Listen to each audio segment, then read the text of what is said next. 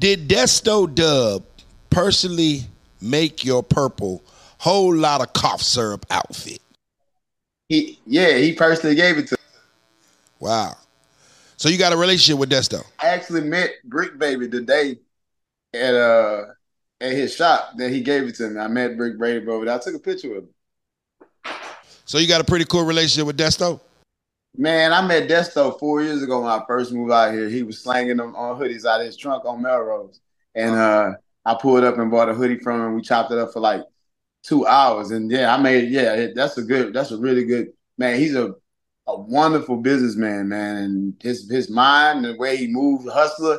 He got that he got that Master P type of vibe. Like he gonna get it regardless. Any type of way, like he can hustle, he, he gonna get it. And I I like that. I like Desto. Desto's a really cool guy, man. I'm actually a fan. Shouts out to Desto. How, where did the term "Awful Lot of Cough Syrup" come from?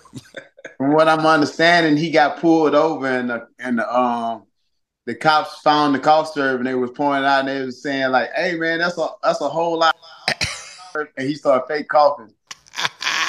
he started fake coughing and it went viral and he he brand he, he branded that.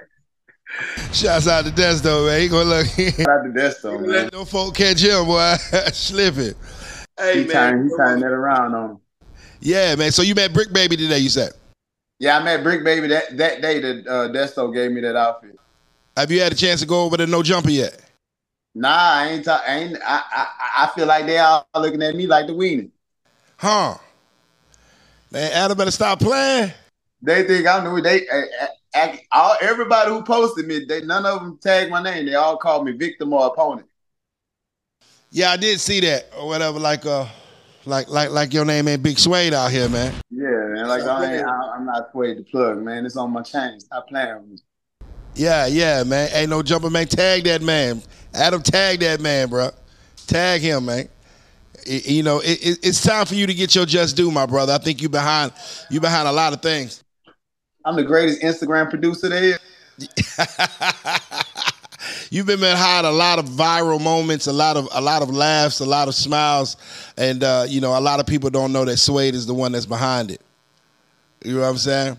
What, what, what are some uh, what are some pros and cons of becoming an influencer? Man, becoming an influencer, I'm gonna tell you right off the bat, you gotta have tough skin. Because if you don't have tough skin, or you're not able to ignore the comments and ignore the the, the, the things that people, the opinions people might have about you, you're not gonna be able to make it, man. Because uh, people gonna always uh, go off the gist of what they seen, not what they know. You know, a lot of people don't do their research or do their background on people or individuals or situations before they make their that write out just comment. You know, they just say, "Oh, this is that, this is that, this is that," when it's really this, this, this, and this. You know what I mean? So you got to have that tough skin.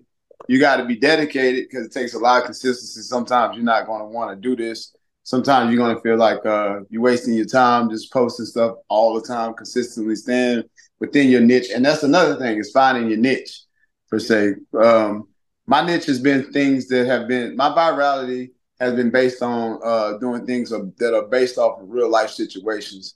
Most of the most of my viral videos are based off of uh, a, a, fake real situation. Per se, is uh, I would take a situation like I did one that went viral where I told a girl I was going to leave my phone on the table, and uh, I told the other guy to start recording. And when I walked out to the balcony, for her to shut the balcony and lock me out there, then check my phone in front of me.